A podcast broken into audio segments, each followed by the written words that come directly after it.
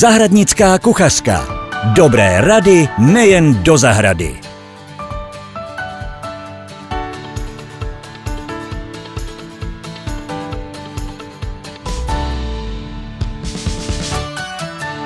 Hezký den, milí přátelé.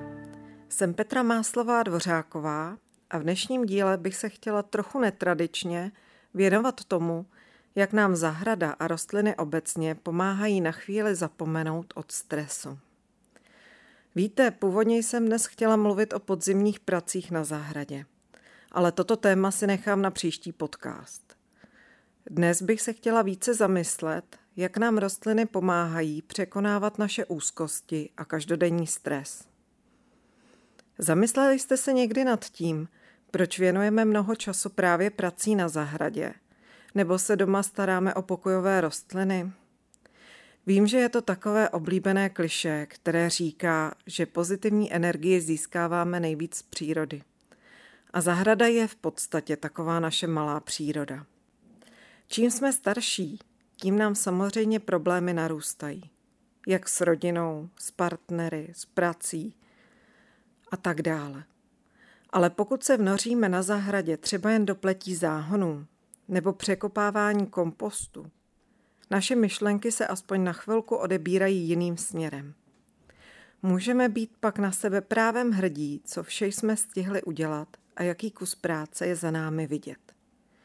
Každý z nás má občas těžké období a zahrada nám umožní na chvíli utéct od chmurů.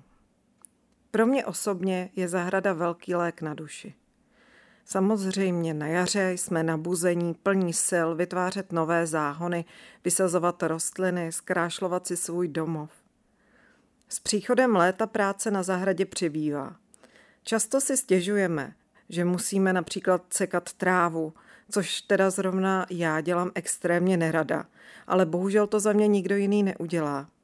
A tak jsem si z této činnosti vytvořila jakýsi soukromý rituál, kdy můžu vyventilovat nahromaděnou energii, negativní energii, poznamenávám, a nikdo mě u toho přes ten řev sekačky neslyší. V létě neustále zaléváme. Staráme se o zeleninu i o ovoce, stále něco plejeme, ale i přes toto všechno to děláme s láskou. Podle mě je to proto, že zahrada a rostliny nás nesoudí. Jestli někdy něco zajde, to se stává. Ale už dopředu si můžeme rozmyslet, co za rostlinu nebo plodinu příští rok vysadíme a dává nám to aspoň trochu naděje, že se v našem životě odehrává něco hezkého, o čem stojí za to přemýšlet. I podzim je plný práce. Sbíráme plody, zazimujeme květiny, připravujeme záhony na další rok a vše to děláme proto, abychom si aspoň na chvilku odpočinuli od všedních starostí.